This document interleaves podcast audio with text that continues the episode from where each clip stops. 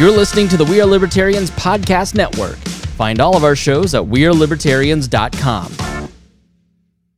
Mom deserves the best, and there's no better place to shop for Mother's Day than Whole Foods Market. They're your destination for unbeatable savings, from premium gifts to show-stopping flowers and irresistible desserts. Start by saving 33% with Prime on all body care and candles. Then get a 15-stem bunch of tulips for just $9.99 each with Prime. Round out Mom's menu with festive rosé, irresistible berry chantilly cake, and more special treats. Come celebrate Mother's Day at Whole Foods Market. Hey, it's Ryan Reynolds, and I'm here with Keith, co star of my upcoming film, If, only in theaters, May 17th. Do you want to tell people the big news? All right, I'll do it. Sign up now and you'll get unlimited for $15 a month in six months of Paramount Plus Essential Plan on us. Mintmobile.com slash switch. Upfront payment of $45 equivalent to $15 per month. Unlimited over 40 gigabytes per month. Face lower speeds. Videos at 480p. Active Mint customers by 531.24 get six months of Paramount Plus Essential Plan. Auto renews after six months. Offer ends May 31st, 2024. Separate Paramount Plus registration required. Terms and conditions apply if rated PG. Okay, that is really loud, but I turned it down way too low. speaks the truth, tweaks lows in my soul, then brings peaks, unfolds me like clean sheets. Tell me a story, it's bedtime, then that? fabrics like off that? the rhymes like sweet dreams. This track is Telephone called No Name. It's from, um. Never been so fond of a rhyme with the Ruiz, one of our, rotation. Just uh, cozied up with the record, the lavender uh, dress shirt matches the artwork on the work that made me respect her. Audio sweet nectar, listening to it stripping. You question heaven's existing. I got Joe it actually free shipping. Channels Billy while rhyming. I sit sipping my Yeah, there's 20 gonna be no ounce of empty divine. She gives a plenty. She mentors, makes me her mentee. uh, She fresh enough to be Christy mentee. Figueroa Smooth song- criminal. How she gets me from lyrically, incidentally on soft beats, authentic. She do a thing independently, and this is what it meant to me. Two tickets to a no-name show. Two tickets to a no-name show. Broke boy this week, but I got good taste though. Can I get two tickets to a no-name tickets to a no-name show. Broke boy this week, but I got good taste though. Self-promote songs, independent, so it's vital. On my Twitter feed, dreamt about a copy on vinyl. It's a limited edition. I can't make a purchase because I need my wife's permission, and she says it isn't worth How it because I'm you. on a player. Rhyme educator, spit the fiber like the high five, stream it on the Wi-Fi, thinking that she cold. made the shot right cold. since she dropped. That's when I heard the Diddy bop, put a record at the top. Next to Tribe Com Sense, Black Star, Aquemini. Every song is hella fly. When the days go by, I've got a soundtrack. Proud, hope she flex a triple plat. She's the best in my opinion. My opinion's triple All right, facts. so, All of uh, that. She's a sing along, Okay, the all one right, I wanna right, bring along, all the right, coffee and the all right. I played 50% of his song. That's enough of the beer that he bought me. All right, welcome to Low Key Wall number 05. Um, I'm here with you. Um, my name's Harry. I'll be your host for this evening. Yeah, yeah, yeah, yeah. That's my wife you're talking about. Okay, okay. Careful. Like I said, she, she hunts people down in CS:GO with, uh, and she's just nice people. She doesn't look like she's really good, but she's only good with the knife, and she will knife you in the face. In Street Fighter. Um, but yeah, so that song was from the No Name Show by Joe Ruiz. Um, so uh, found his stuff on Bandcamp. I'm to put the link in the uh, in the chat room for everybody that wants to go and uh, pick up Joe's stuff. Okay. And uh, let's see. Last night we spent most of the night. We stayed up all night listening to the um, beautiful, beautiful, uh, uh, beautiful speech from uh, President Donald Trump when he was uh, doing the State of the Union. We discussed that yesterday, and tonight we're going to discuss some other stuff, some cool articles that I have found around, stuff that I thought was pretty cool that did not would probably not make it up to snuff to the um, for like a Tuesday or Thursday show for Wheel Libertarians, and that brings you, you know, low key wall. Or I try to interact with the, uh, the chat room, and I interact with um, people that want to jump in on Discord. Um, but most people jump in on Discord. I keep getting the same too, but everyone else, you know, if you're in the Discord and you, you know, up level high enough and you want to jump into the chat room while I'm doing this, come ahead, jump in. It's fun. As long as it doesn't get abused. If it does, you know, that's why I've got Ryan Holden. Uh, um, S, S, Eskaja, can you um pronounce um your name for us, please? Say hi to everybody. It's a Skulja. All right. Escalja. Escalja. Yes. Hello, everybody. Thanks, Escalja. It's not really hard. Yes, it is. Yes, it is. Okay, it is hard. Okay, and that's the that voice you're listening to is Reinhold. Reinhold, say hi. Uh, good evening, everybody. Yep. And um, so, welcome to the low key wall, which is you know, um, like I said, like it's like lot, I like to do a lot of chat interaction. I only turn my thing off because my wife's moving back and forth, so you know, give her a little privacy as I'm upstairs doing it right now. All right, let's see. Uh, Farkas Nugan, don't know if I'm high enough. Yeah, it's um honestly, like, I really do like Joe Ruiz's music. Uh, he produces a lot. He sends me a bunch of stuff that I like to critique on and send it back to him. He's the one that made the. Um, I don't know if if you're a real OG listener, uh, uh, Joey made that song. Uh, um, this is weird. Bad spell. Huh? Are you gonna sing it for us? Wasn't that one- Escalja, Escalja, are you gonna sing it for us? Uh, wasn't the title of the song "Bad Spell" Yeah. at the beginning? Yeah. Like, Are you gonna? Bad spell. Well, that was made by a different art local artist. okay. It was a different one. Are you gonna sing us uh, um, the other song for us, Es- Uh, Escalja? I don't remember that at all. You don't I remember? just remember that. Fine. Fine. It was a. It was a. I don't know if I can find it on SoundCloud. I'll look here on SoundCloud see if I can find it. But um, it was a really cool song. He like uh, and he basically like put everyone's um, no high enough level um, level for mic access. Oh, okay. So you've got to so you've got to have certain you know you've got to be so high to be able to get on the mic. Understandable, understandable. Uh, but you know, me personally, you know, I, I don't need. I forgot to. Uh, my, I am. See, this is why you never. This is why I hate Twitter. You make one awful comment, and people just people you never met before in the world just start tweeting at you, and they get really mad, especially if you're an egg account. But anyways, um, quick thing. All right, so let's get into the news a bit before we go off to the thing because, you know, I kind of want to play with the format a little. I was talking to some people in the Discord. I um, thought about, you know, possibly like adding a after show to this thing where we just can sit around and, you know, just can sort of encourage more articles being sent in through, either through the um, uh, in the chat room or just more participation from uh, Discord. But um, and um, the Maxine Waters thing on BET, I think. Um, Reinhold, you said that's going to be at 10 o'clock? Yeah, that's what I read last night. It was going to be at 10 o'clock tonight. Okay. All right. All right. I don't want to sit through that. I don't want to watch that. But if I, if we get a thousand bits tonight, I'll sit through and watch that. But other than that, I'm, I don't know if I want to uh, watch any more BET. We watched enough of it last night. All right. All right. So I think. Um, so first thing we're going to get to is the um, what I like think uh, I like seeing it as the death spiral of um, uh, Facebook and them attacking people who get on the platform and try to do things and try to get to some reach because that's which originally what a lot of people used. Uh, they like to use um, they used uh, uh, the face tubes for. And realizing, yeah, they really can't anymore. A creator with a 4.7 million Facebook followers says her reach has been decimated on the platform, and she fears Instagram is next. All right. First things first. Let's research the word decimate. It's to kill or destroy or remove a large percentage of, or kill one in every ten. So, she only lost ten percent. That's not bad, but we know what they mean. They meant to completely remove or destroy. So, but we have picked this article that much. On the platform, she, and she fears Instagram is next. Justin Nagiri is a cosplayer with millions of uh, followers across various social media pro- platforms. She has 4.7 million followers on Facebook, and she has been reached on the platform to get uh, decimated. Justin Nagiri is one of the top cosplayers in the world, with millions of social followers across various platforms. And, uh, but during a recent wide-ranging interview about her new documentary, Nagiri told Business Insider that when it comes to helping her business, not all social platforms were created equal. Like many creators on online publishers, Nagiri has felt the pain of Facebook algorithm shifts over the past year, especially in reach, a metric that refers to how many people see posts from uh, a page. Hey, quick question: How many of you guys can actually hear Gunther in the background? Because she sounds like she's in my ear.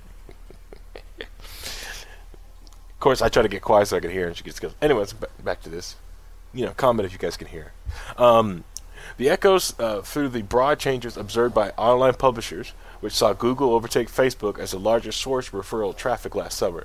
Naguri said Facebook emphasis on video last year worked for a while to boost reach, but that it then began to fall off. I have noticed that videos in general are receiving less reach than usual, she said, and it's concerning because a lot of people demand, depend on social media to showcase their work and reach new audiences.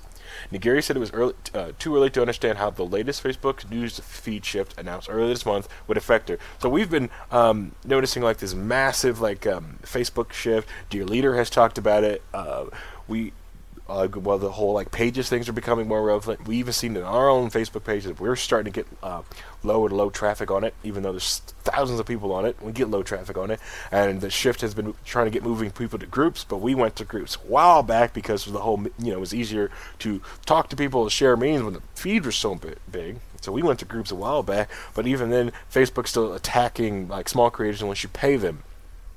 So that's why we've been starting to try to like diversify, go to different platforms to be able to get with people. So that's another reason why here on Twitch, Twitch like streamers, um, YouTube, YouTube's taking video, but even YouTube starts going after people. But we're going, you know, uh, we did have a vid.me account before vid.me shut down. And all you like, I didn't guys run vid on me. Exactly. Thanks, people. Thanks, people. we had one though, and there's video, and there were videos on it. But it's like I said, it's like a just in case thing. So yeah, um, which stinks, but it goes to show you that you cannot depend on anyone's platform unless you've created it. Um, even when it comes to like, because if you had a virtual private server or you did everything, you hosted yourself in your own server. Uh, if the if the cloud server went down, you can just move to a to another cloud server and redirect your domain that you owned, or boot up your own server at the house and direct your domain down to that.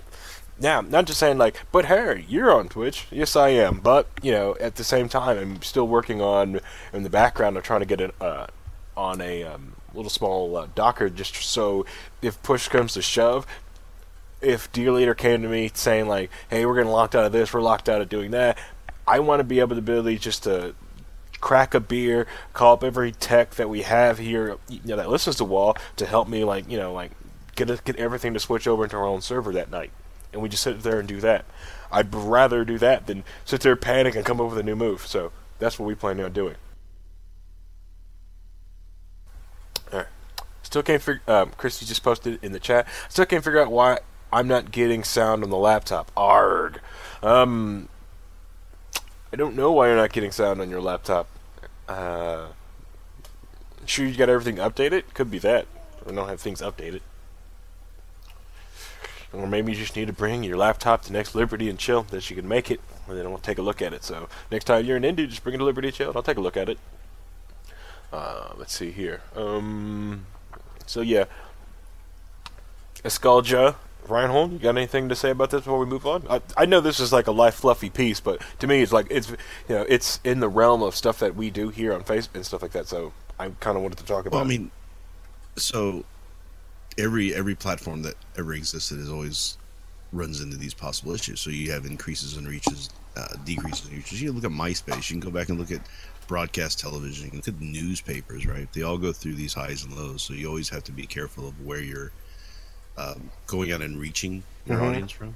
Yeah. Uh, you have to pay attention to that, and you have to diversify. If you're not diversified, you're going to get locked into a single uh, medium, broadcast medium, and you're going to end up being at the whims of that um, business model. So if Facebook does something that really angers a lot of people, and everybody leaves Facebook, and then that's where you're doing all of your social media and all of your broadcasting from, Mhm. you're going to take the hit of their decision. So you have to always be able to uh, identify where those trends are going, stay on top of it, and keep yourself diversified so you don't fall into that trap. Yep. And that's why, like, the email, the We Are Libertarians email list is very important because, you know, like I said, like, email is very federated. You, we can send out an email from anywhere. Um, the, like, just the RSS feed, you can get it, as long as the RSS feed works out there, we can set, yeah, you can pick up any um, pod feed catcher.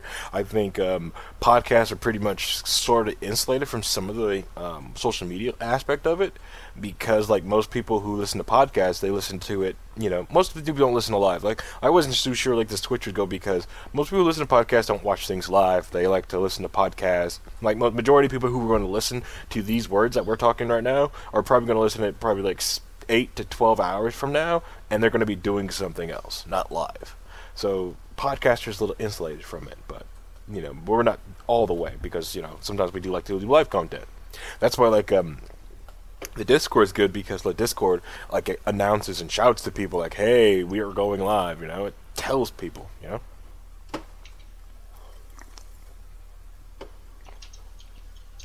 All right, moving on to the next article. Electronic Frontier Foundation. Um, local communities can inject desperately needed competition in the ISP market. i sometimes I'm not happy with a lot of stuff the EFF post. Um, this one kind of got me. I will say, um, spoiler on this whole article before we go through it. Uh, wishy-washy. I'm kind of wishy-washy on this one. Like half I like it, but like, oh, you're just not really. You didn't go want to go full bore, did you? But anyways, local communities can inject desperately needed competition in the ISP market. Now, which I first read that title, I was like, this is awesome. People getting together, going after the, the big ISP company. Hmm? The EFF is ZFF finally figuring out that maybe net neutrality is not a great thing. Yep. Yep. I mean, that's what the title sounds like. Oh, uh, I right? a feeling that they're not there all the way, right? Well, the you know, um, uh, I don't. Let's let's go through the article. I don't know too many spoilers. Christy, we played it in the beginning. We'll play it in the. You know what? You know what? Um, we will play it again. I will play it again for Joe, for you, Christy. I will play it again, but not right now. If I have to get up and go to the bathroom, I will play it. If I have to go in the bathroom, or we have to do a, you know, or I'll play it after the commercial break. That's a joke. You guys are supposed to laugh at the laugh laugh. There's no commercials. All right, all right. All right, awesome. Thanks, guys. Appreciate it. Anyways, last year we witnessed the elimination of critical privacy and network neutrality, protections in the broadband market. But these moves were would be less dangerous if we were able to vote with our wallets and choose a provider that respected our privacy and didn't engage in unfair data discrimination. Unfortunately, most of us have only one choice for high-speed internet. If Comcast behaves badly, we can complain, but we can't hit them where it really hurts by switching to someone else.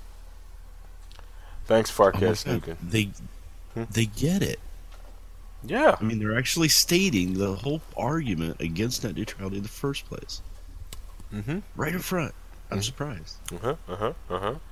Keep keep that optimism. it's a new day. We can all celebrate. Keep. I got a feeling this is gonna bite me in the ass, isn't it? Uh, just the other cheek, though. It'll bite you in the other cheek. How, how about that? That'll help you. That'll probably soften the blow a little. The good news communities across the country are trying to fix that by developing their own community broadband network. And some members of Congress trying to help.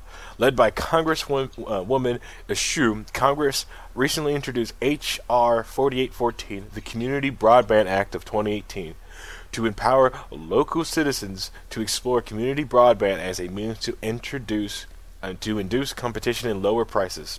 And in particular, the bill tackles barriers raised by laws in more than 20 states that prevent local communities from building their own networks.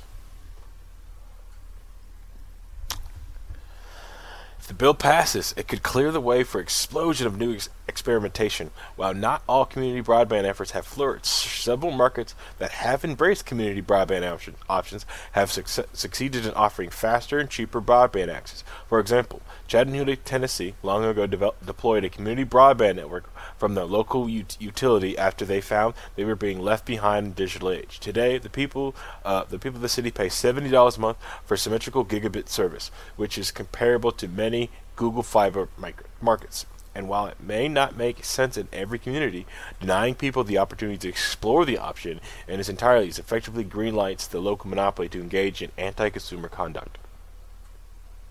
In EFF's own backyard, San Francisco, the local government is actively exploring building its own fiber optic platform for all cor- uh, for all comers to sell broadband access to its citizens, and it has proactively committed to supporting network neutrality and user privacy. The city's feasibility and economic an- analysis estimates it can make high-speed broadband available to all of its residents and affordable to all income levels. If successful, it could be modeled by, for many other major cities. Community broadband might not be a household term yet, but then neither was net neutrality just a few years ago. We're thrilled to see lawmakers, city officials, and, uh, and ordinary citizens take up the cause. Community broadband isn't a complete solution to the FCC decision to abandon its role in protecting net neutrality or Congress's outrageous decision to gut consumer privacy, but it's a good start.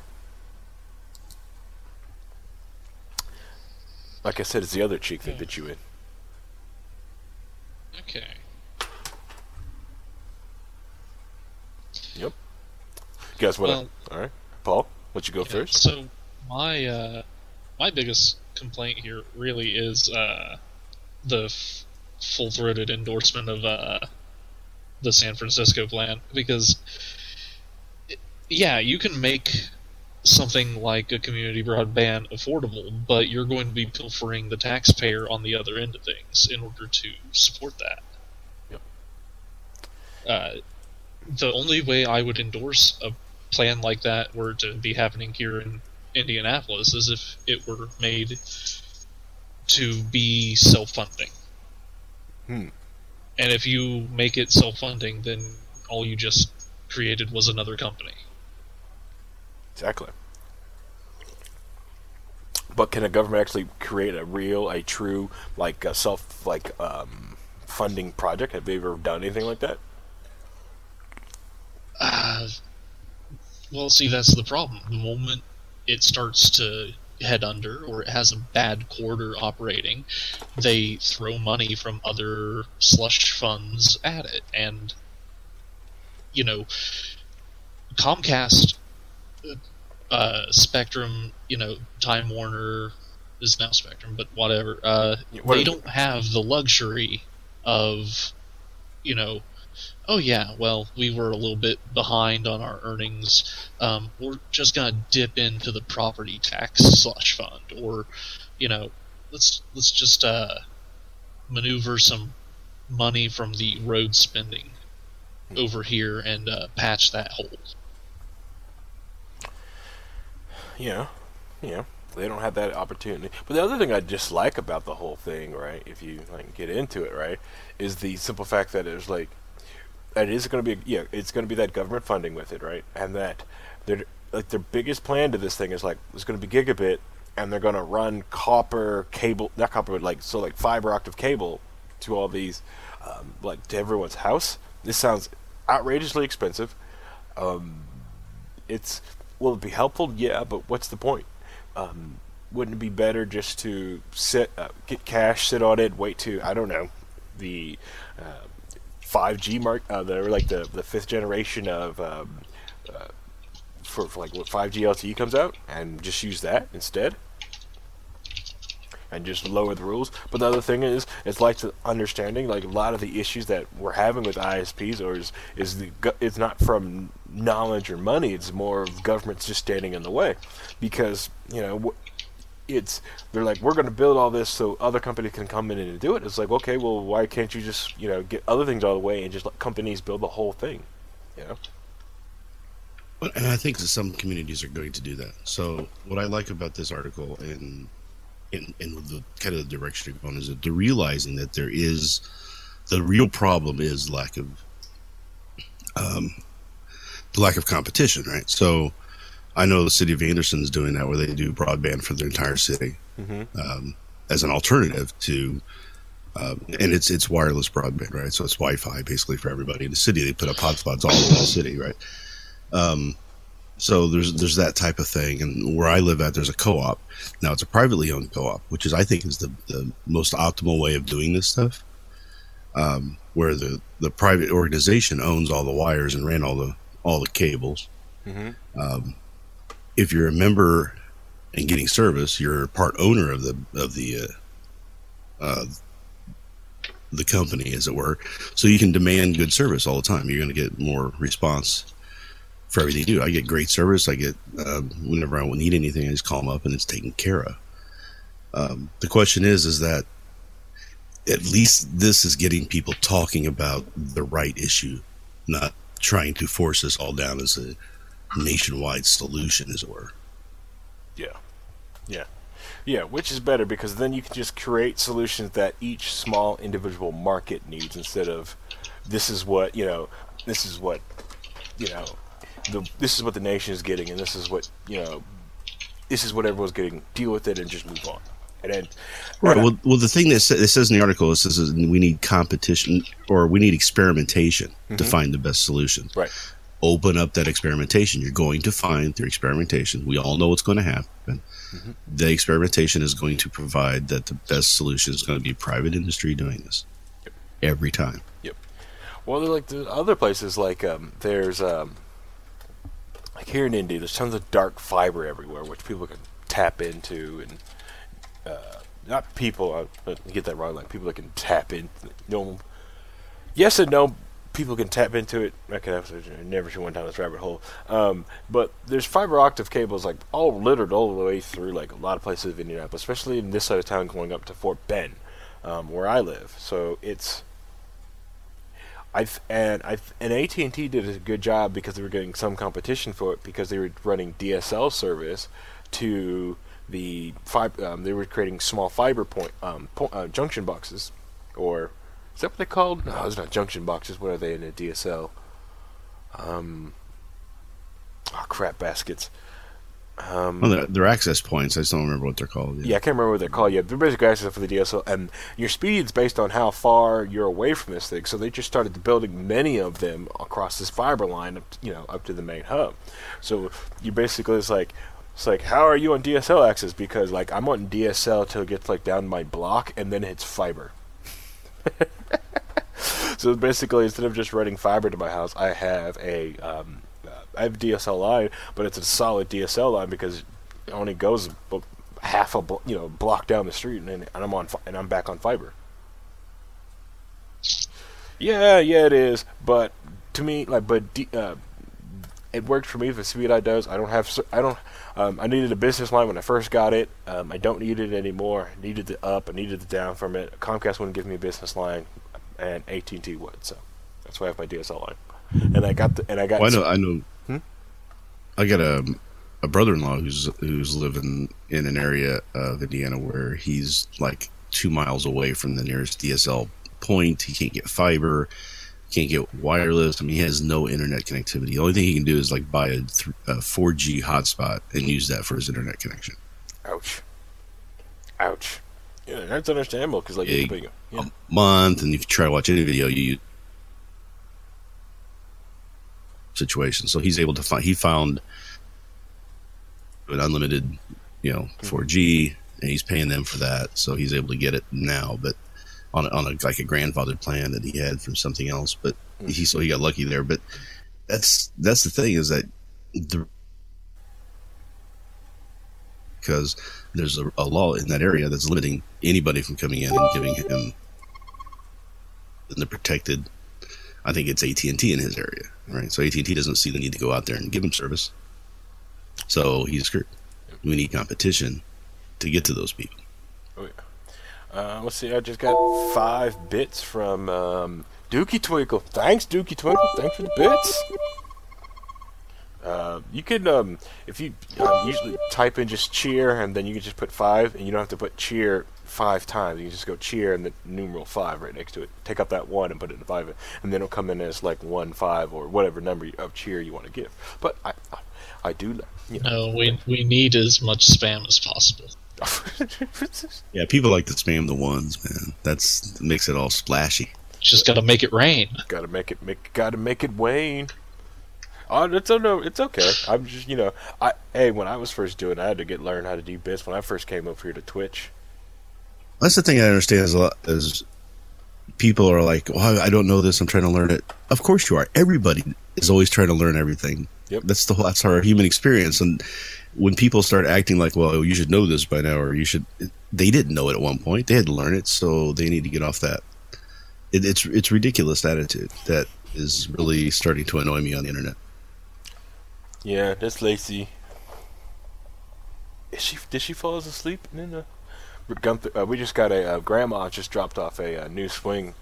Crazy grandma just uh, um, dropped off a new swing for Gunther, and she apparently likes it. And she just fell asleep in.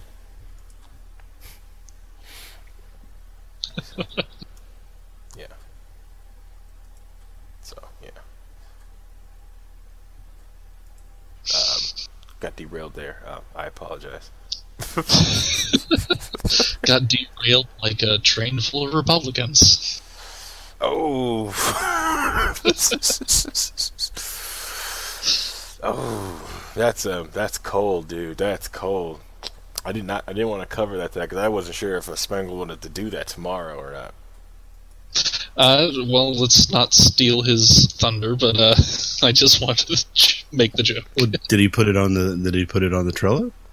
No, he did not put it on the Trello board, but he, it wasn't be the first time he wanted to cover something. He didn't put on the Trello board. He was just like, "Oh yeah, by the way, this is also I want to I want to talk about this. Can we talk about this?" I'm just real quick, and I'm and I'm looking at him like you know, I was like, "Really, real? Oh, oof. Oh, what is Lazy cooking? Oh, that's hurting my eyes." All right, so if I start crying, that's why. Also, I posted in the chat the HR uh, 48814 bill. Um, so you guys need to do that, that'd be. Um, if you guys want to look that over, I'm not going to read this bill. It's not that long. It's only what like really two pages. Uh, it's not that long. We could read Well, it. the problem with these bills, the problem with these bills is that, they're always like uh, amend section such so and so of other law with this word. So you have to go pull that one up and go figure out what they're adjusting, and it's uh, it's kind of annoying that way. Where just to figure out a small two page bill, you end up having to pull up six different bills or laws that are on the books, right? So just to see what they're saying. Yeah, yeah, correct. Which that'd be a, a um, cool uh, um, Reinhold TV moment if you just spent spent like like Sunday mornings just reading bills. We should do that. Just, Oh yeah, I'm sure I would just get so many people wanting to hey, see C-SPAN read Junkie, through. C-SPAN Junkie has all the subscribers, and all he does is redo C-SPAN stuff. Oh, thank you, thank you, Farkas Nugan for the, for the five bits. Yeah, yeah, because that's some of the stuff like Reinhold and I were talking like late last night. It's like you know about like the human experience on like learning new things, getting through like and the ability to change, grow, and walk back things. That's you know it's a beautiful thing. We had we had a very very beautiful conversation that we should have recorded, um, and did. Yeah, I was thinking about that after we, we how long did we talk? Was it about six, four hours, Yeah, five hours? Four hours. It was like 1.30 in the morning. I'm like, I need to go to bed. you know. But yeah, uh, let's see. In other news, uh, let's see. I have no bits. I cannot cheer. You'll have to get bits, Chris. You have to farm bits. Okay. Gotta get the grinding. Or you can use cash to buy bits, but you know that's up to you. But uh, like I said, you can just watch ads and farm bits. I farmed all the way up to 500 bits one time. It took me a while. It took me like I want to say five days to get 500 bits. And I did it to get a on my other account, uh, Legend of Hans. I did that to get my um, uh, uh, the Halloween and the uh, holiday bit um, special emotes because Twitch will also give you special emotes depending on how many bits you will um, uh, uh, you give out to. Which hopefully our subs will be able to get their Dear Leader emotes. Um, waiting on that. Um, gave Dear Leader access to the Twitch channel. I broke my rule in texting a password and texting the um, uh, two-factor to him. but um, um, he got in, changed. He's been changing things on the tw- um, on the uh, on the Twitch page, so it started to look nice. That's a lot of that is all like Dear Leader stuff. I know, leave me alone. It's, I needed him to do it, and he wouldn't work with me, and he wouldn't, you know. And it's been he's been busy at work, so I couldn't just go to his job and just put his stuff in the computer for him and walk off. But here, no, there. Anyways, sugar cream pie, official pie of Indiana. Regardless of what anyone says, that's the pie of Indiana. Anyone else who says differently, they're wrong. Um, sweet sugar cream pies and tenderloins and- and corn is the only things you really need to eat in Indiana. Moving on, because there's no discussion of that one. Um, let's see. Split banana cream pie. You got to think about that. Eh. Just give me a good slice of a pecan pie. Well, someone's getting banned. Pecan pie is disgusting. And this article right here, uh, well, not really articles, it was press released. Uh, I'm going to talk about it a little bit that um, Esculja brought up right before we um, uh, got on air, talking about the FDA proposes new risk-based enforcement priorities to protect consumers from potentially harmful, unproven homeopathic drugs. Can you believe that? The FDA is trying to protect us from uh, homeopathic drugs. So, SKJ, you want to you want to talk Uh, about well, what's up? no, you, go ahead, Escalja. You can go into that. I have a few comments, but I'll leave that till then. Uh, well, you know, I'm gonna be the bad libertarian on this, and I'm gonna have to say, I, it's about time the FDA did just about anything about homeopathic. Uh, it- like, quite frankly, if we're going to have a regulatory agency that is supposed to look at efficacy, Mhm. it should actually look at the things being brought onto market and see if they are having any amount of efficacy to them. And that's not necessarily anti-libertarian. So here's the thing: there are some issues with some homeopathic drugs that are not um, obvious to a lot of people. So uh, there are some homeopathic drugs that a lot of people take that can cause problems if you're trying to do certain things. Like if you're having a surgery, but if you're taking echinacea, echinacea thins the blood and can cause problems with that surgery right? So there are there are effects that those drugs do have on your body. I am for uh, somebody looking at the efficacy, as you say, of the uh, of these drugs, just so that we know what they do, we know what the the um, the positives and the negatives are for that, and they should be putting that information out for everybody. I look at it more like it should be done like the United uh, or the Underwriters Laboratory does, where it's a private organization that is focused on that one role, right? They they look at the so we don't have a governmental body regulating electronic equipment, right? So electronics is a very dangerous thing if you're not careful. Underwriters Laboratory is there and they test all of those equipments and, and people are more comfortable buying things that have been tested by Underwriters Laboratory for that reason. So, So why not have the same thing for drugs where you have an organization, a non-governmental organization that's focused without politics on the proper um, understanding of what all these drugs do, both the official prescription drugs and homeopathics and anything else you put in your body for that purpose, putting the information out and letting people make that decision. That's what we should be doing there, not necessarily having it as a governmental organization, which then introduces politics, which then introduces laws that causes more harm in the end than good, in my opinion. All right. Um, all right. So we got some things from chat. Um, one, but what about my my, my male super vitality? That's from Farka Newskin. Um, we also they also want to know what process do they use to judge efficacy? Echinacea is not Okay. homeopathic.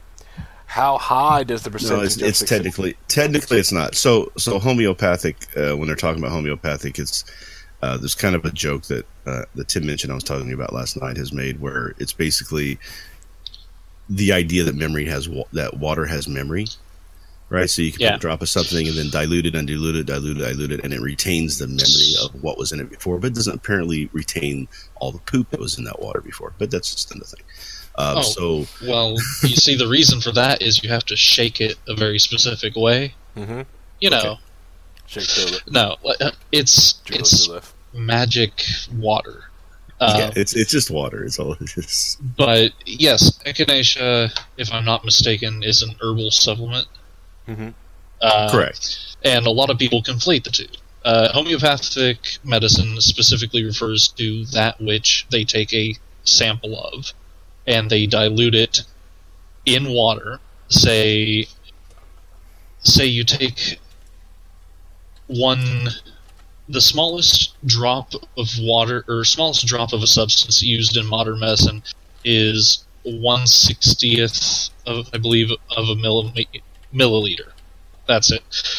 And if you took that and put it in a sample of water uh, that's that small, and homeopathics does it by diluting it into one part in 100. And a very common preparation is to take that and dilute it in another part in 100 and you do that a certain number of times. It's normally 30 times or 100 times uh, are the two very common preparations. If you take just a one droplet and you dilute it that much, though, you're looking at essentially a sphere of water that's 155 light years in diameter, and you're looking for that single droplet of effective substance in that entire sphere.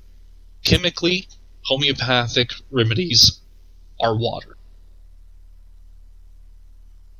And I see that uh, we're pulling up the homeopathic Wikipedia page, which is a great Wikipedia entry uh, on it. It has so many sources. But, no. My problem is that the sellers of homeopathic remedies are essentially claiming things in a fraudulent manner. Yep.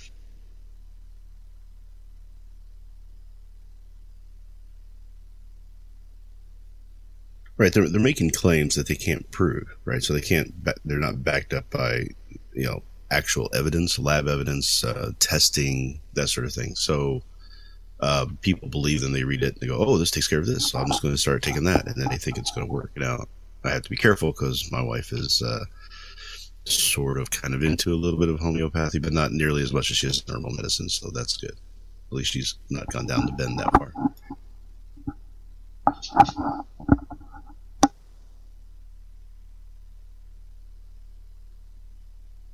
This is not going to affect my glucosamine, right? Right? So, like, my glucosamine is going to Well- be fine. This won't touch my glucosamine. Well, if you uh, uh, if you drink water, does it affect your glucosamine? uh, no. No, I take it with water. Then it then then it won't.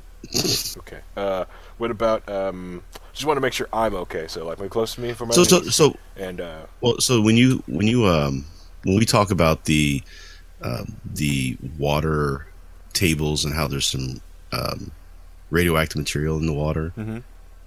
We talk about how small, minute amount is actually in there compared to the whole of the water that you're drinking, it's kind of the same thing. There's like there's a very tiny amount of this um, in the actual water. The the, the solution that you're getting is like 99.999999% water with a tiny little bit of something in there. It's Uh, effectively not, you know. Try adding about 100 Sure. more zeros. I'm trying to be, yeah, I'm trying to Yeah. be uh, a little kind to the to the field, but yeah, it's it's effectively that you you're you're you're getting like an atom in that whole bottle. Hmm. There might be an atom of that material in it. Uh, The theory, yeah. the theory behind it. I mean, that's the theory behind it is that the water then retains the memory of that in the water and helps it turn it into the whole thing. It's kind of like turning wine into water almost. All right.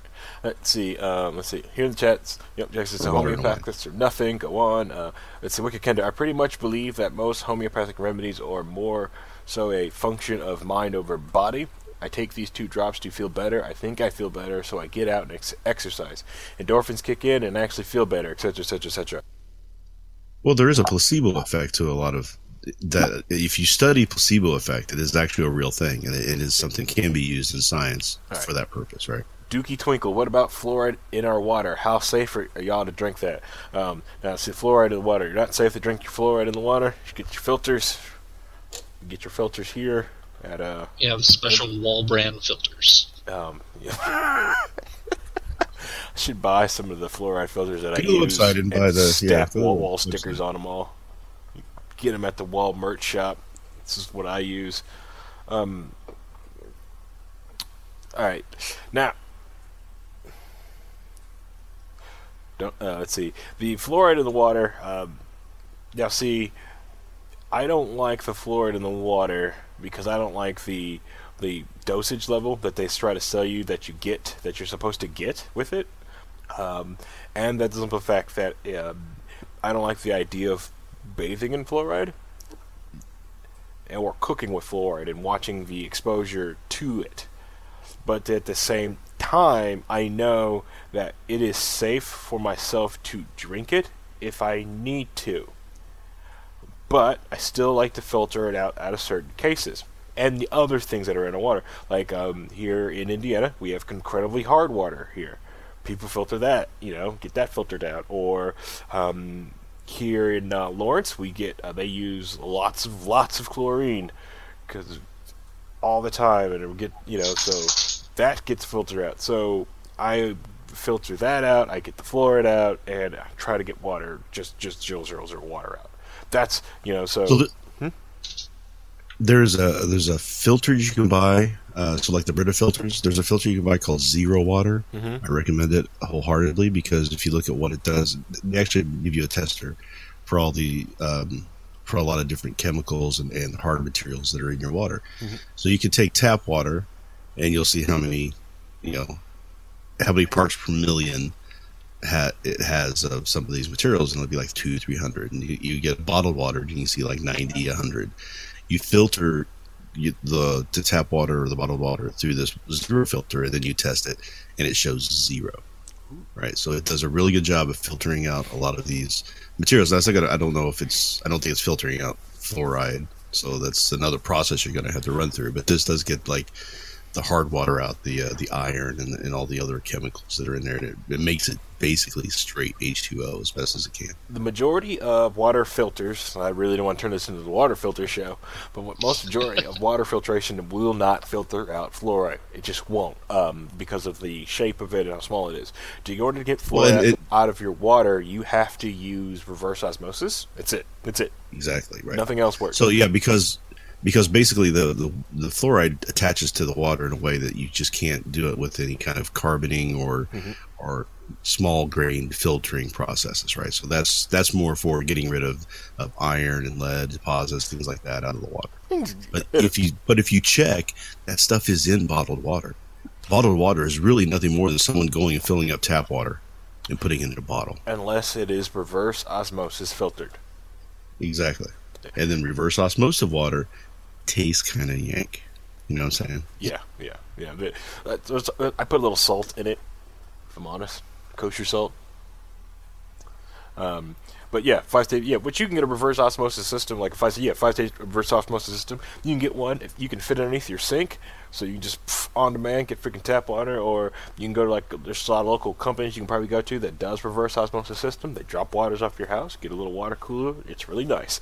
Um, uh, let's see. Don't let the FDA find out your supplement is effective, it, or it won't, and it won't go away. Here, it's like, yeah, I don't know if my glucosamine is effective. I've been doing it since my MMA days, and I love it. It makes me feel good. Uh, makes my joints stop hurting. Um, the FDA is trying to ban endorphins. uh, don't forget your essential. Uh, Christy says, don't forget your essential oils.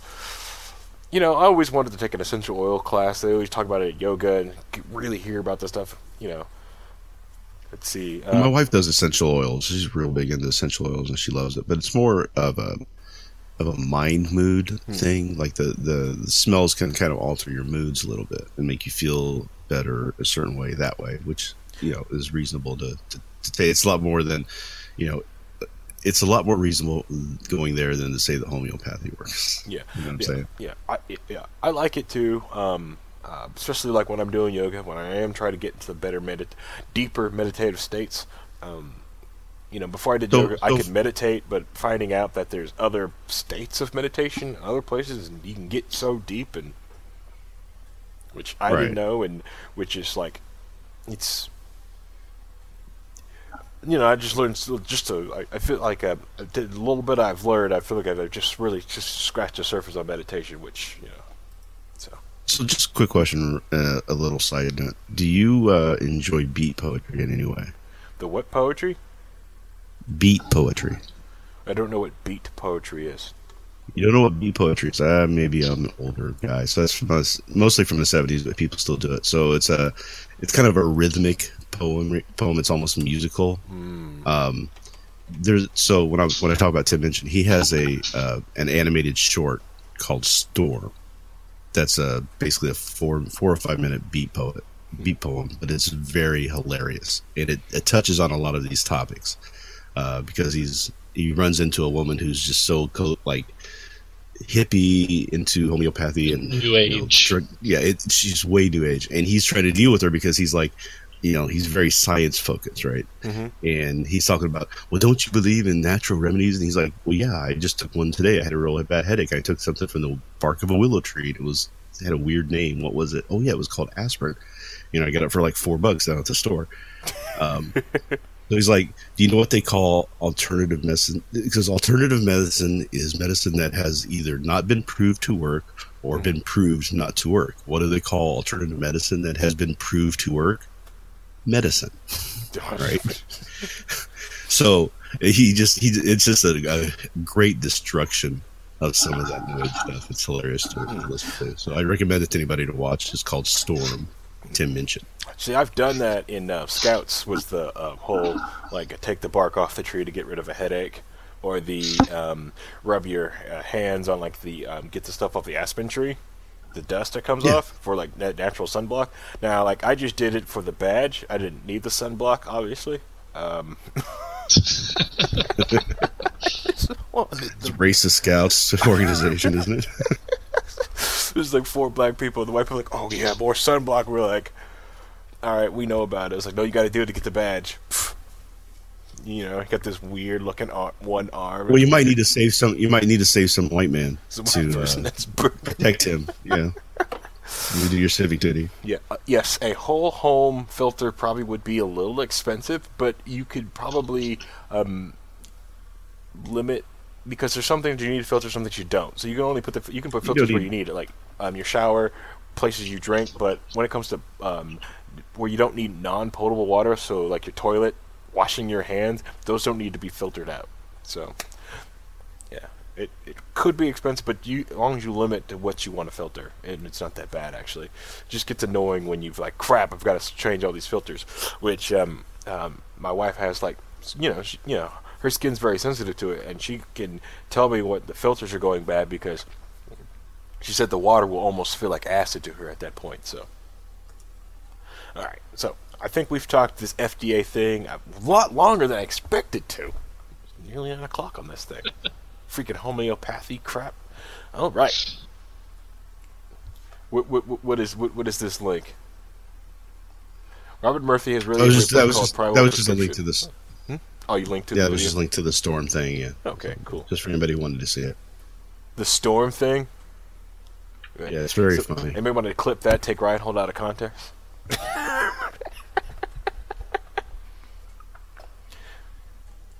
yep. You know everyone's going to use that clip of you right out of context. Right out of context. You can't say s- Right. Hmm? What are they going to take out of context? right. You you uh, link it to that storm thing. The storm thing, baby. Yep. The front of it? Yep. The front of the storm thing.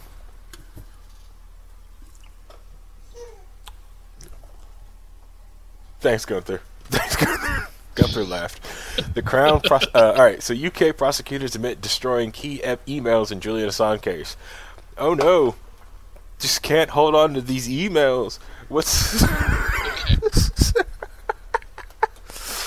emails are so hard to hold on to. So, do we need to have a class on document retention that people in government have to go through? I know, right? Could you could you imagine being a private in private industry that did like trade deals, right? And you lose emails after some trade or anything, or Jail time, baby. right? You know, or yeah, especially if you're the tech that's like, oh, I'm sorry to retain that. Oh, you know, it's, oh, I've had to do that for I've had to do that for businesses as an IT guy where I've come in and did dis, did discovery mm-hmm. Uh, when when they were doing discovery processes for lawsuits and had to go back through old backups of email systems from ten years before. Uh, we had to build the old email systems that didn't work anymore and load up all the data and do searches through certain keywords to pull all that records for them. So they had to do they had to do this. So the law is basically that if you have a retention and if you do a backup policy, then you're required to provide it. So there are some companies who will just say our retention policy is we don't keep anything past two years. So if you try to come at us for something after that, we have no legal requirement to give it to you. right. Right. So that's how they're getting around that. But in government, you're supposed to. sa- I mean, the law in the governments is that they're supposed to save everything, no matter what, somewhere. They're supposed to store all communications. Mhm. And how are those systems failing so miserably, time and time and time again? You know, uh, either there's some manipulation going on for cover up purposes or whatever, or there's some gross incompetence happening in the systems, or failures in the systems that they'd better start addressing, or there's going to be some issues. Yeah. Oh yeah, yeah, and it just makes you wonder, like how how could this happen when there's so mu- you know there's so much ability, so much out there that saves so much. Like hard drives are so much easier to give us warning when a hard drive is going to fail. Ain't they right? Yeah, there's also a lot of ways to get data off of failed hard drives. Yeah, I mean, you we have to go through processes destroying hard drives just so that CIA can't get a hold of them and do low level detection and pull that data back off, right? So you can't just you can't just erase it because erasing it leaves the data there. So you try to do a wipe of it, right? So if you do a one uh, zero level pass on it, they still can get in there and do side channel detection on that data and pull that data off. So you have to multi multi pass through there on the on the, the overriding of the of the data. You can't just um, expect that. Then you're supposed to you need to drill it with with uh, drills so you can completely destroy it, which I think is what they were doing in the Hillary case, where they were destroying the hard drives. Now, when it comes Right. to hard drive deletion, you're kind, you're right, and you're not all the way there. Like, all right, when it comes to most the CIA, they can come at it if you only wipe it, do like a one pass zero wipe onto it. You are correct with that. Um, with a enough time, enough te- tech, you can get it. Now, with a two or a three pass wipe on it, the data is gone on a modern Yeah. hard drive. Yeah, but you have to you have to go through that process to delete it in a way that you can never get it back. Even a failed hard drive. If so, there's a program called SpinRite Yeah. that Love bypasses the yeah. Steve Gibson. Um, Steve Gibson is the man. Okay, It's- if you want to know anything about security, Mm-hmm. um, this guy is the one who figured out the how botnets work, and he, he coined the term botnet. He's a Mm-hmm. genius. He's he codes in bind in, in actual machine language. Most people don't do that anymore. Um, but uh, so go go listen to him sometime. The seven pass wipes. the are problem is- is that- whip- uh, for old hard drives, for new hard drives, seven pass wipes is a little too much. You don't have to do it. You've gone to right so no especially especially with uh with solid state you can really uh, take take that down a notch but the the thing is with with the spin hard drives is that his tool will actually uh, bypass the uh, the OS and do side channeling on that data and get it off there on, on data that it can't that normally you couldn't read. He can actually still read those bits and move them off of there Yep. in a way that uh, can recover the data off of it uh, on a failed hard drive because it's never u- because the way the the drives work is you have sectors and it's not usually the whole sector that's that's damaged. It's usually part of the sector. So he can read parts of the sector and be able to fill some of that stuff in and be able to pull that data off still with that tool so and there's another company called OnTrack these guys are geniuses at getting data off of off of failed systems we had a system where we had uh, a raid fail two drives at the same time, which destroyed the raid. And we couldn't get the data back. We sent it to them. They said they couldn't get the data. We begged them because this was million dollar projects and stuff like that. So they reconfigured their algorithm and they were able to pull that data Nice. off of those failed drives and saved our bacon. Nice. So this idea that you can't get that data's gone, I ser- seriously doubt that it's really gone. It's just how much effort and money do you want to put into recovering that data, Correct. Yeah. right? But what gets me is that these are lawyers. Lawyers are so ingrained in their head that they have to save everything. Mm-hmm. Every piece of paper is documented and stored in filing systems that that would make you just you make your head explode trying to figure some of that, the the amount of work that they go through in this. This is what they live for, right? So the the fact that lawyers lost this data is, kind of telling to me. Oh yeah, yeah. All right, yeah. Uh, something in the chat. Yeah, offside. Yeah, yeah. All these offside backups, laser t- tape backups, and yet all this stuff from uh, Farkas Nugan. We can contender if you have written policy of we don't retain over emails over 12 months, then scot free, at least in the state of uh, Georgia education. Wow, that's 12 months. That's nice. Yeah. awesome. Well, I've I've I've seen lower than that on some some company that I was working for. They said, "Well, we don't keep anything after three months," and I'm like, "How do you get away with that?" I mean, I know, right? you know, they said as long as it's your policy that you don't retain that, they can't come after you for it Mm-hmm. On discovery. Um, Dookie Twinkle, wipe it like a cloth, yes. Wipe hard drives like a cloth. Wikikender DBAN Boot Nuke. Yep, DBAN or Darik's Boot and Nuke. It's a very, very great th- system. It wipes drives very, very well. It does a very, very, very, very good job. Uh, all, uh, taking your shotgun out back and shooting a, um, a hard drive, um, that data's still there. Um, you want to be able to, you got to be able to store the platters. And perfectly honest, like the, um, the when I had to destroy a hard drive of stuff that was on it, I ran D uh, I did DBAN on it. I did uh, well the, before I ran DBAN on it. I encrypted the hard drive. Once I encrypted it, I destroyed the key that I used to make uh, to encrypt the hard drive, and then I DBAN that hard drive, and uh, then I proceeded to throw it in a chipper, and then mix it with aluminum cans. So all the aluminum got mixed up with all that stuff. So it was fun times. That So, so here's my point. The, the point is though is that if you have to go through all this effort to really get rid of data, Mhm. how can they just come and say, "Oh, we lost the data"? I- No, they did. yeah, yeah, I have no idea. Technically, somewhere, yeah. if they wanted to get it. Right. Yeah. It's it's ridiculous. Like if the if the hard drive still exists, that's the thing. Is like, all right, I have wiped. Um, for a company I used to work for, we have wiped government issued hard drives before, and when they Yeah. come in, they uh, they have so many like uh, inventory controls on the hard drive in the first place that before we even touched it, so it boggles my mind how this happens. But let's get through the article and stop spec- uh, you know, speculating going through it. Let's let's let's let's let's jump into this thing. Okay. Yep. The Crown Prosecution Service is facing embarrassment after admitting it destroyed key emails relating to the WikiLeaks founder Julian Assange, who is holed up in the Ecuador's London embassy f- uh, fighting extradition. Email exchanges between the CPS and the Swedish counterparts over the high-profile case were deleted after the lawyer at the UK end retired in 2014. So they retired and they deleted their emails. At CPS Crown Protection Services. Or, all right, so everyone in America, that's what you know, thinks CPS is something else. The of potentially sensitive, revealing information comes ahead of a tribunal hearing in London next week. Aiding, uh, adding to the intrigue, it emerged the CPS lawyer involved had uncountable uh, accountability uh, advised the Swedes in 2010 or 2011 not to visit London to interview Assange. An interview at that time could have prevented the long-running embassy standoff. The CPS, responding to questions from The Guardian, denied there any legal implication of the data loss of, the, of an Assange case. If it were to come to court in the future, asked if the CPS had any idea what was destroyed, a spokeswoman said, "We have no way of knowing the content of the of email accounts once they have been deleted."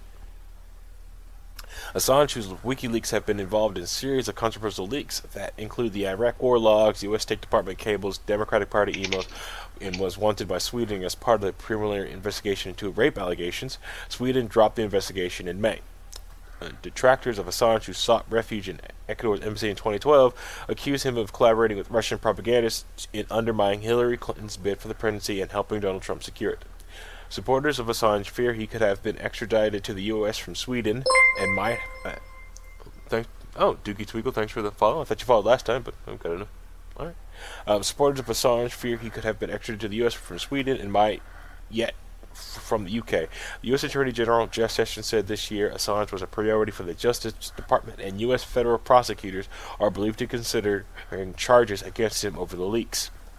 The CPS data destruction was disclosed in Freedom of Information or FOIA case, uh, being pursued by the Italian journalist uh, Stefan M- M- M- Mario. Um, Mario, a reporter for the Repubblica, has covered WikiLeaks since 2009, has pr- pressing both the CPS and the Swedish counterparts for information relating to the Assange extradition. Unhappy with the limited material released so far, she is taking her case against the CPS to an information tribunal on Monday and Tuesday. It is incredible to me these records about an ongoing high profile case have been destroyed. I think they have something to hide. Maurizi said. She is keen to establish how much influence the UK had in the decision of the Swedish authorities at the time not to travel to London to interview Assange. She is also looking for evidence of US involvement in extradition moves. She unearthed two years ago, through a FOIA request, to the Swedish prosecutors an email from a lawyer in the CPS extradition unit on the 25th of January 2011 saying, My earlier advice remains that in my view it would not be prudent for the Swedish authorities to try to interview the defendant in the UK. The sentence was redacted in an email obtained by Maurizi from the CPS under a FOIA request, but not when it was released under a FOIA request from the Swedish prosecutors. Assange declined to travel to Sweden at that time, and expressing his fear was a ruse that could um, could pave the way for his extradition to the U.S. His lawyers offered a compromise in which Swedish investigators could interview him in person in London or by video link, but the Swedish authorities did not take up on the offer at that time. A legal manager at the CPS, Mohammed Shemin, was who has been dealing with the FOIA request, said in lengthy witness statements in August this year that the Assange case file um, compromises mainly 55 lever uh, uh, lever arch files, one A4 file, and a selection of other papers. It's a 55 lever arch file. Oh, oh, oh, oh. So it's these gigantic, like those big, like those big folder things that people see. I'm sorry.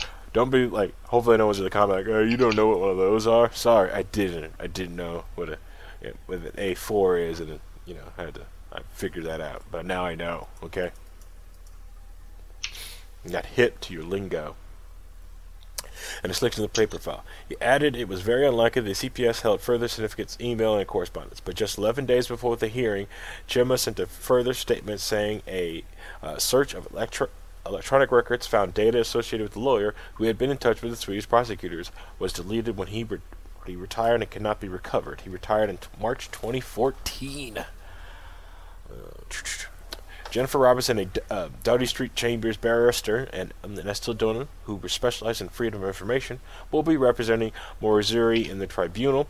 Robinson, who has also represented Assange, said the missing information raises concerns about the Crown uh, uh, Prosecution Service's data retention policy and what internal mechanisms are in place to review their conduct on this case in light of the fact that the UK has been found to have breached its internal obligations. A United Nations uh, panel last year found Assange has been arbitrarily detained by the UK and Sweden. Robinson said the CPS has disclosed some material which is very limited. We know there is more, she added. Serious questions must be asked about the role of the CPS had the Swedes interviewed Assange back in t- t- 2010. One wonders whether the case would have continued for such a long time.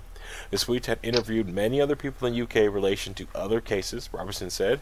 We had long been offering the Swedish prosecutors Assange's testimony since October 2010. We didn't know at the time that the CPS was advising them not to take up the offer. The CPS spokesperson, in response to a question from The Guardian uh, why such important documents were destroyed, said the email account was deleted following the retirement in accordance with standard procedure. Asked if uh, if it was CPS policy that the documents relating to a live court case should be destroyed, the spokesperson said, individual to whom you refer was a lawyer in CPS extradition unit discussing matters relating to extradition proceedings, which concluded in 2012. The case was therefore not live when the email account was deleted.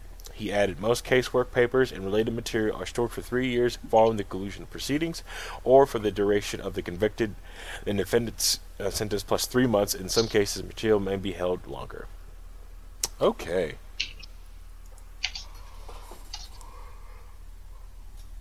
Now, okay, so apparently, so it does kind of feel like a, that that massive cover up that um, um that you were bringing up about uh, um, like, because so or it could just be honest mistake because granted, right, the person whose email account was, hey, got deleted. He turned off his email account. Boom, and then just took out the emails.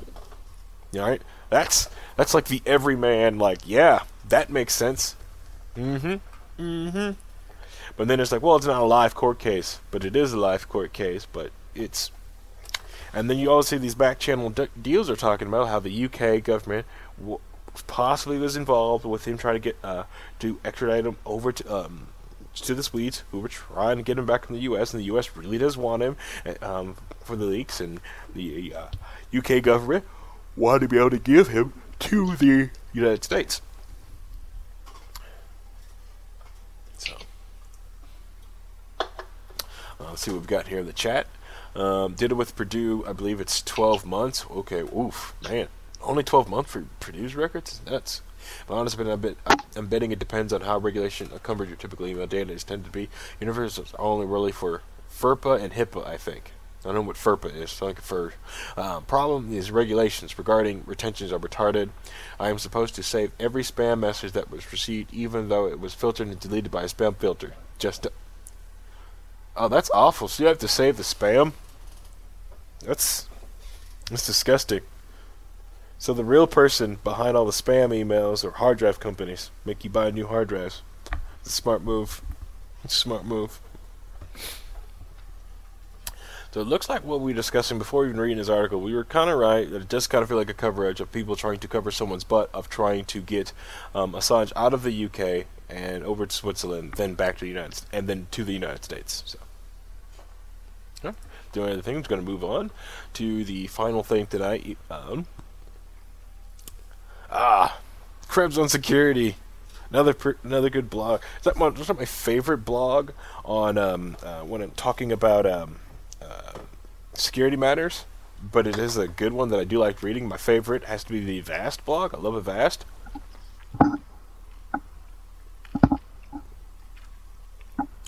But 17, uh, but this one is uh, some basic, some 17 some basic rules for searching, uh, securing your IoT stuff, because everyone knows IoT, Internet of Things, or Internet of Targets, um, because uh, most of the companies that make IoT devices, one, that they go out of business very, very quickly. So you get one patch, possibly maybe one or two updates for it. You know, updates. There's one firmware up there. They're insecure because they were just going to do this thing like Kickstarter or this is with their one project and they went out of business. Maybe they had full intentions of supporting and updating, but when they went out of business, they did open source the project this is I know this is like the bad things about Internet things and devices. The other bad thing about Internet devices, uh, Internet thing devices is that it's connected to the Internet and it doesn't have a screen, so you don't know what it's doing all the time.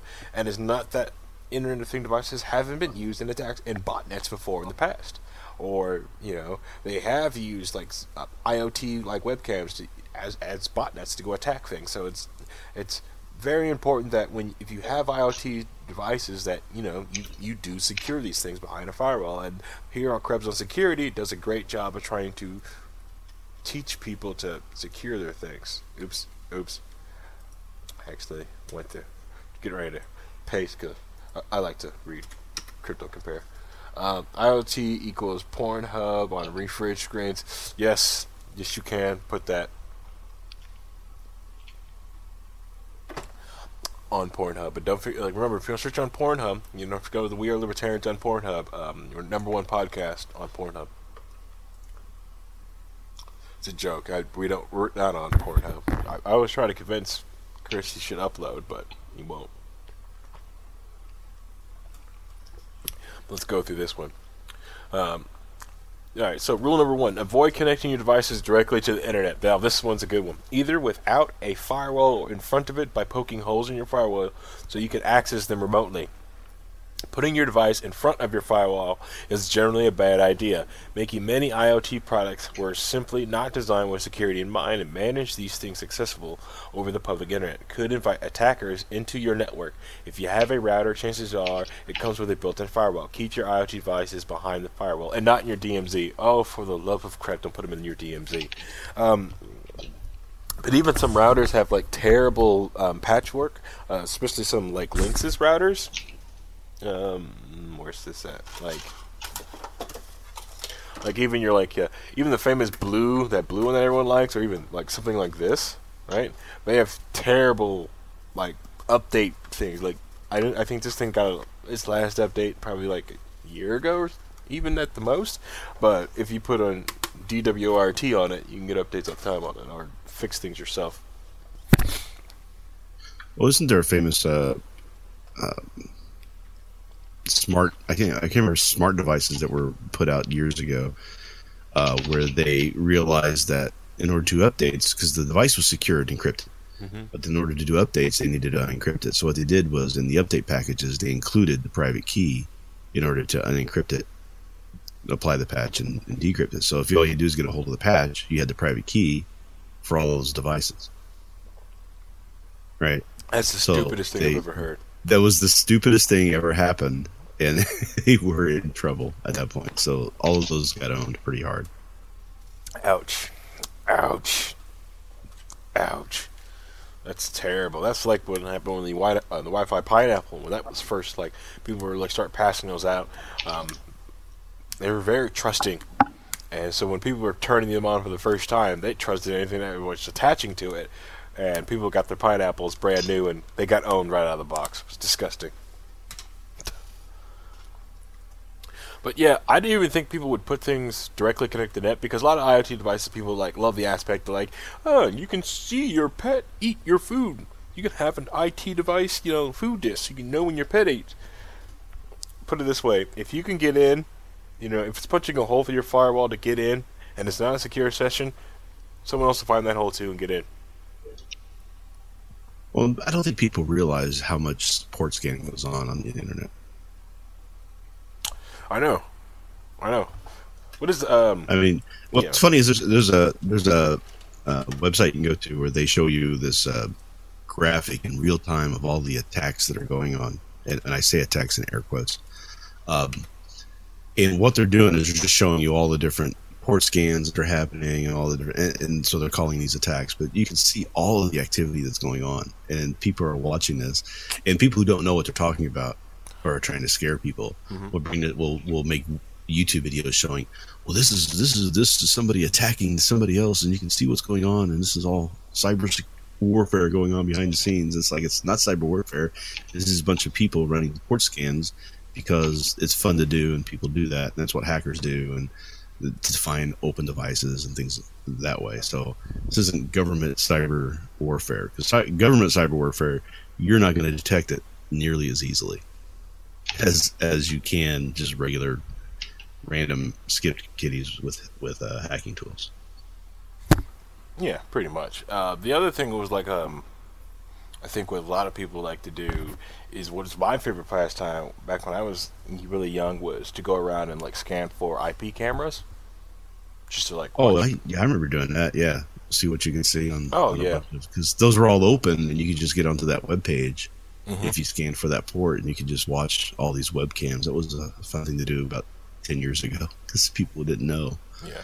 I'm sure it's still there. I'm sure there's still people doing it. My favorite time I ever think I found it with a camera, right? And I found out that it was movable and controllable, right? But the best part about it, right? If you moved it to the left, it would knock over a candle. and she would, and this girl would just get off the couch from watching TV. You watch her. She'd pick up the camera, move it back, put the candle back, right? It's like, what's going on? And you're just like, oh, sweet. You just bring it back over and just keep knocking the candle off. That's awesome. Whatever. I was very young and stupid. Leave me alone. That's how we all. That's how we all learn. We just do stupid things like that. Yep. Yep. Me.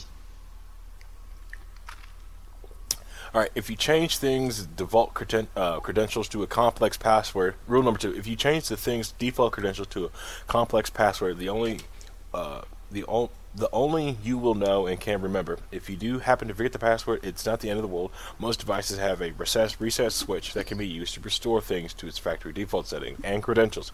Here's some advice on picking better ones. Uh, here's like a link. You can get link that up. If I um, I say if you can at the beginning of rule number two, because very often IoT devices, particularly security cameras and DVRs, are so poorly designed from a security perspective that even changing the default password to things built-in web interface does nothing to prevent the things from being reachable and vulnerable once connected to the internet.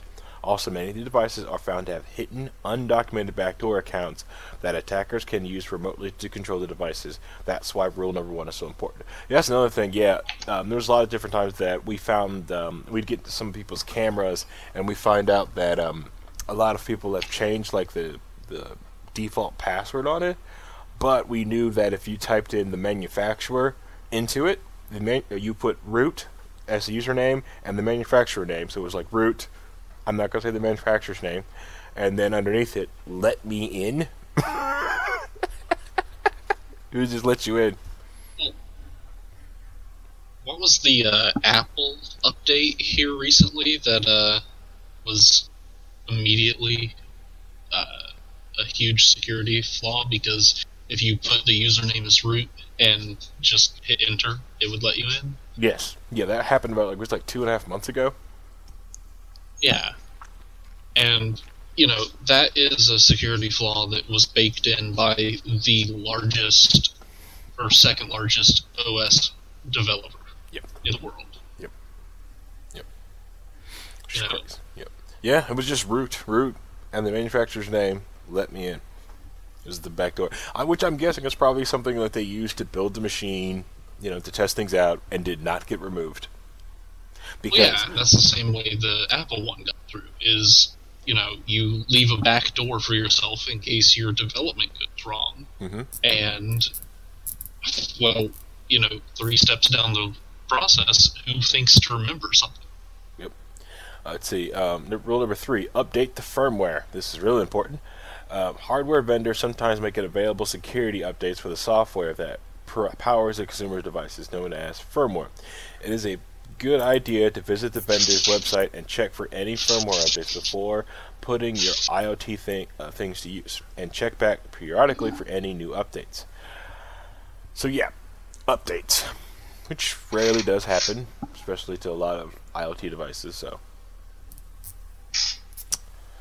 because a lot of things don't last. Um, the rule number four: check the defaults and make sure features you may not want or need, like UPnP (Universal Plug and Play), which can easily poke holes in your firewall without you knowing it, are disabled. Yes, so when the ability to just plug something in and you can just see it across it in, it's so easy. It works automatically. Remember, if it works automat ma- magically, that means it's some there's there's some broken code in there. Can, um, security lo- uh, security holes are abundant in anything that's convenient. Want to know if there's some, something has poked in your um, your router's firewall? Uh, you can use the Sensus, uh, Censys, which has a decent scanner that you may give you clues about any cracks in your firewall. Browse to uh, what's my IP, and then cut and paste the resulting address into the text box at Censys.io and select IPv4 host and then drop down menu and hit search. All right, I'm not doing that uh, for you guys. You guys can do it on your own time. Or if that sounds too complicated, if your ISP's address or your Censys background, check out Steve Gibson Shields Up page, which I put a link to a GRC in the chat space there. Uh, uh, rule number five: avoid IoT devices that advertise peer-to-peer capabilities. Built-in peer-to-peer IoT devices are notoriously difficult to secure, and research has repeatedly shown that they can be uh, reachable even through a firewall remotely over the internet because they're configured to continuously find ways to connect to a global shared network so that people can access them remotely. For example, for this, uh, see previous stories here included. Um, this was why people fear the Internet of Things and fresh fodder for IoT cannons. Okay. Rule number six: consider the cost. Bear in mind that uh, when it comes to IT devices, a cheaper is usually is not better. There's no direct correlation between price and security, but history has shown us that devices that tended towards the lower end of the price ranges for their class tend to have the most vulnerable backdoors with the least amount of vendor upkeep and support. In the wake of the last month, guilty uh, guilty pleas by several individuals who created the Mirai, one of the biggest IO- IoT malware threats ever, the U.S. Justice Department released a series of tips on securing IoT devices. One final note I realize that the people who probably need to be reading these tips most likely won't ever know they need to care enough to act on them, but at least by taking pro- proactive steps, you can reduce the likelihood that your IoT things will contribute to the global IoT security problem. So it's kind of like herd immunity with vaccines. If you're not vac- if you're not vaccinating your IoT devices, you're screwing us all over. Okay, especially like case in point is the Mirai botnet.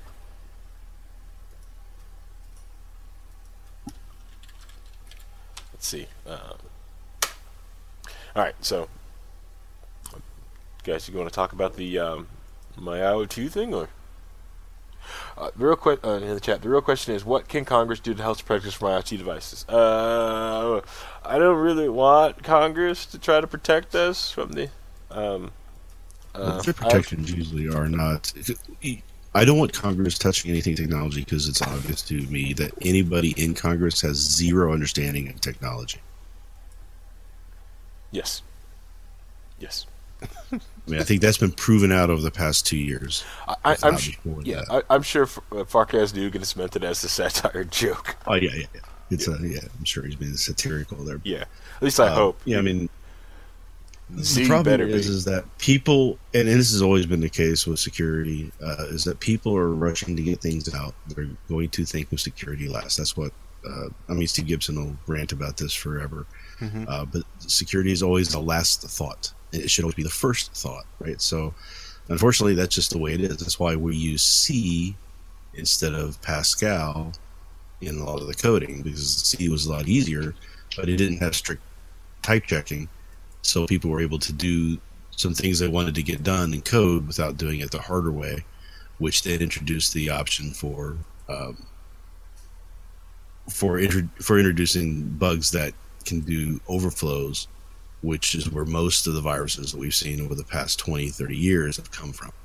So if we had had strict type checking on all the coding that we had done over all these years, we wouldn't have this problem. But it's not as expedient. People want to get the product out, and they're in a hurry, so they do it the easiest way. So you have to understand that security is always going to be the last thought on any any technology that's out there. So you have to kind of start taking into technology. You have to start thinking technology security yourself because they're just not going to do it for you. Exactly, especially on you know those very cheap, inexpensive devices. You know that's why I don't like them. I don't trust them.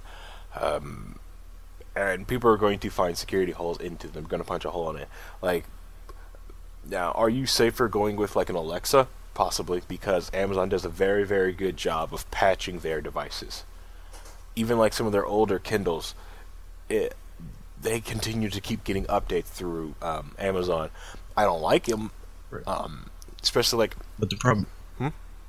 the problem with patching is that they're catching the problem after the fact. They're not hit, hitting it before, right? So Yeah. if they were doing security stronger at a, ahead of the time, they would have thought about these things before they were discovered. correct. Right. So patching is good. Patching is awesome. That when you find an, an issue, you can get in there and patch it and fix it. Mhm. But if we were taking security seriously enough at the front, they wouldn't have been an option, a problem in the first place. Oh. I'm upset. My little nephew just got fourth place in his robotics competition. Man. But yeah, it's um, yeah, it's upsetting. But It's the nature of the way things are. I mean, it's human nature. Yeah. They, you know, but we're trying to we're trying to put product out before somebody else puts product out, so Yeah. you can corner the market. You can, so you have to be quick to it, Mhm. and it just introduces issues. Yeah, well, that's the that's the one benefit like the Amazon. Like the one thing like the Kindle I did not like is the simple fact that they did um, they put um, what is it Alexa on the Kindles, which I used to leave an old Kindle in the bathroom up until I noticed the update that had Alexa on it. Like, oh, thing's got a camera and a microphone on it. This Kindle's leaving the bathroom. And poor people go like, you, you. Yes, I leave a Kindle in my bathroom. It's it's my Kindle, and I clean with my Kindle like when I clean the toilet. So and it doesn't go anywhere. The Kindle's for the bathroom.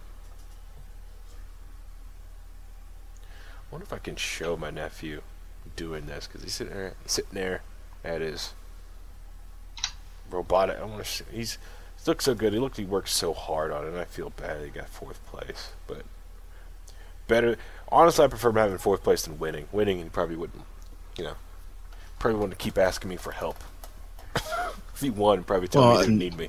The real the real key out of it is, is he's probably learned a lot about robotics. He's learned a lot about something he might be interested in. It's a mm-hmm. good thing for him, right? So, winning, yeah, it's great, but advancing that knowledge and that that drive and that desire is the more important thing. Right?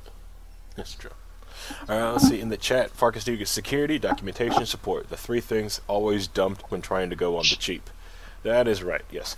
And, yeah, because like a lot of different companies, especially like network security people um, or people doing any type of that type of work, usually is the first things to go in most IT departments when they try to save money on the budget to get rid of the security persons. Or Well, it, it, it happens all the time too. I see this a lot. So I do uh, a lot of Active Directory stuff, and and you know, so there's there's a lot of things in Active Directory you can do to secure Active Directory. It's advanced over the years, and people are using Kerberos now instead of NTLM, which has kind of been hacked, and, and we know that there's flaws in it, and we shouldn't be using it anymore. But the problem is, is when you have a system you're trying to get up, and there's a dependency to get the system running, mm-hmm. and you run into a problem, the first thing you do is say, well, back off the security and we'll see if we can get it to work. Oh, it's working now. Okay, we're good. And they never go to put it back on and try to fix it. And then you go down the line and you're saying we need to go secure these systems. like, well, we can't because it'll break this system. So now you have to leave these holes in, and people aren't willing to go through the work that has to be done to find out why the system didn't work to begin with, uh, with those security problems. So, and then the developers then don't want to fix it, and it's just it's a big pain in the in the rear because people are more interested in we just need to get this up and running. We don't care. Right. Well, you don't care until that moment that you get hit by uh, a virus that then encrypts every single document on your network because you're running in an insecure fashion Mm-hmm. and you're out hit, getting hit with multi-million dollar um, insurance policies because of that. And now, now things start getting ugly. Right. So it's just the nature of how people operate, unfortunately. Because a lot of security people they always say like if a company's um, their IT staff isn't that large and they're running Active Directory, Active Directory, that it's like that means there there's huge security flaws everywhere. it's like this. Let's say they used to tell you like you have the easiest time getting in. I was like, what? It's like they're active, they're using Active Directory, and their system and their the staff's not big. There's no one watching it, and the security's probably crap on it.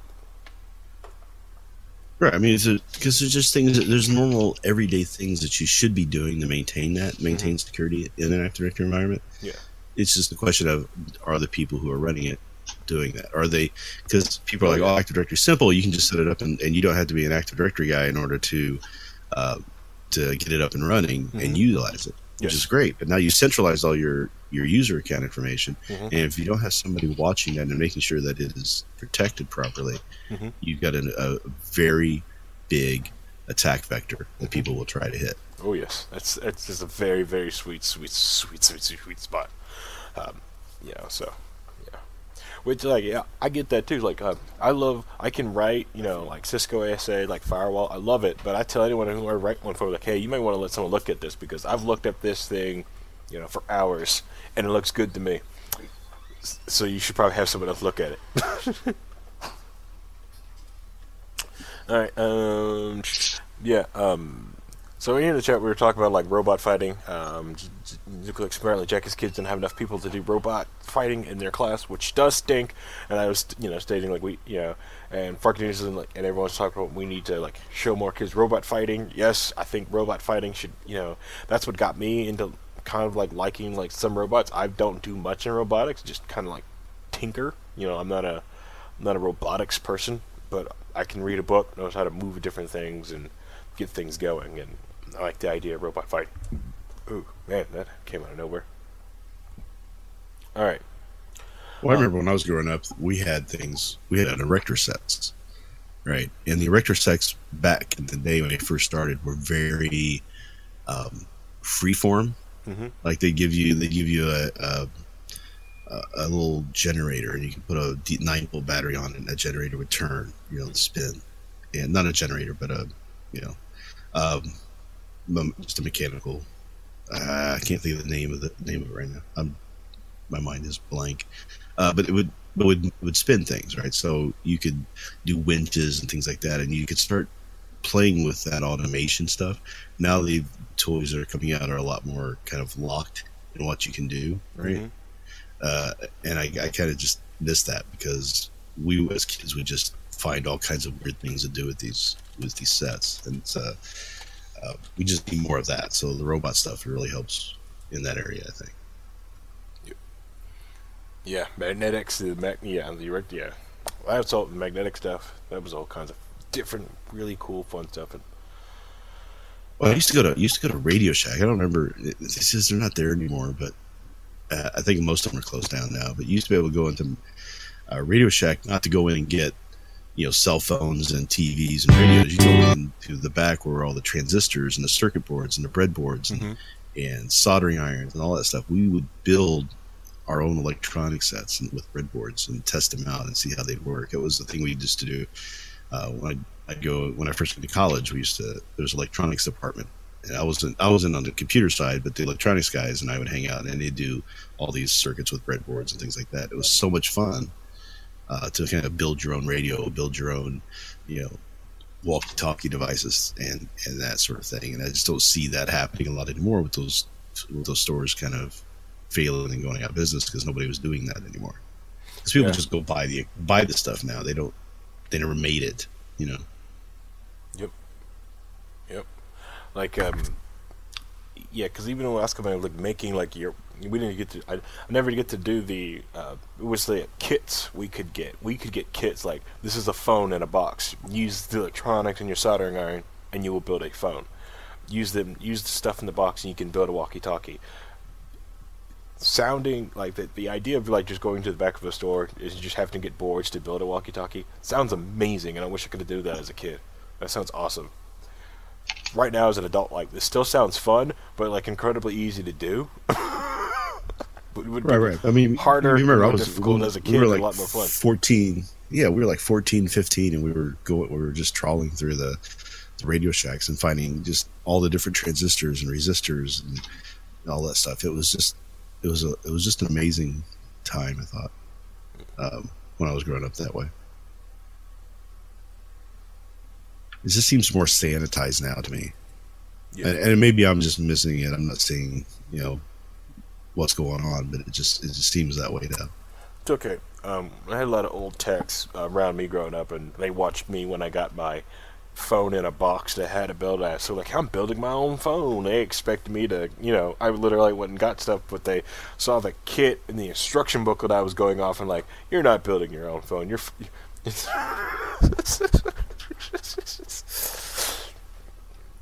you know, because then I wasn't really building my own phone, which was like, you know, I did Yeah, have a lot of fun on that thing.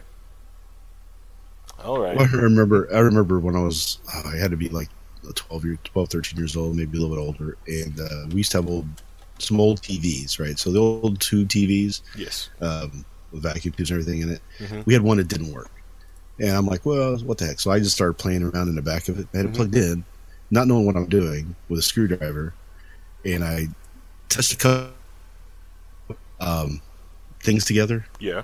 Right. Um, created a spark, which could have killed me. Uh, but from that moment forward, that TV worked. Wow. So I don't know. I don't. I, I never did figure out what I did, but I apparently shorted across something that was broken and bypassed it, so the TV would then start working again. So uh, just gotta be careful with electronics. But yeah, that was uh, some fun stuff that I did. Gotta understand electricity because it, it, it can and will kill you, or give you some nerve damage. You know. So. You know, right? Yeah. All right. So, um, I'm not staying on to watch this thing on BET. Like I said, I do it for t- for a you know thousand bits. We didn't get that, which is I'm okay with because no one wants to stay up and watch me watch BET. Totally okay. Um, but we did talk about some cool things. We did have a lot of fun. Um, let's wrap. Let's start wrapping up. Uh, let's start with um, uh, Reinhold. Reinhold, you want to wrap up? Got anything you want to wrap up on? Uh, Plug, sure. plug your Um, stuff. just uh just know if you um, um, want to follow me on um, on Twitch, my handle is Reinhold TV. On Twitter, it's uh, at Reinhold for anything political, and at Reinhold TV for anything gaming or media related. Uh, and Reinhold.org for my website. Es- Escalgia. Yeah. You want to wrap up? Uh, so, yeah, I am getting into the streaming game myself here. Uh, my channel is Asculgia Plays uh, with an underscore in between the two. And I will be. Uh, I do have one video up now where me and my roommate complain about Fortnite uh, while being very bad at Fortnite. And uh, the other thing I have to plug is, of course, uh, every Friday evening at the Triton Brewhouse, we will be having uh, Liberty and Chill presented by Wall, and we are looking forward to seeing a lot of people there this weekend. Yep. This Friday. Yep. And please RSVP so I know how big to get the table. Yeah, we definitely outgrew our table very quickly last Friday. Anything else? Uh, that's all I have. Um, yeah, um, like I said, like Liberty and Chill this Friday. Um, I'm gonna try to get with Paul sometime to like really hammer out the things to try so we can get these other locations going up. Um, we've got to find some time. It's mostly me. I'm. It's hard for me to get free right now. I've got some big. I've got my ITIL exam next week, so I've been studying for that. Um, so I've really had that much free time besides doing this. So I've got to get that. So Paul's basically Yep. just waiting on me, which is like I said, it's my fault. Um, ITIL's kicking my butt more than I thought it would. Um, yeah, uh, let's see. Other than that, don't uh, get Liberty Chill. Um, like we're going to do our IRL stream on Friday. We're doing also wall gaming on Friday night. So like, if you're out on the Discord, jump in the Discord, come wall game with us. We're doing some PC gaming. Um, if Spangle will let me steal off the Blackmagic capture card box, I will probably try to. I will. I will play old retro console games, well, retro console games. I have no problem doing that if I get if, if he let me steal off the Blackmagic capture stuff. ITIL, it's the information technology library. Um, it's the.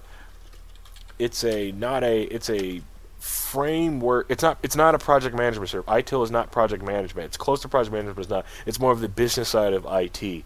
Um, it talks about how to uh, creating uh, creating services, service design, service management, um, and service improvement.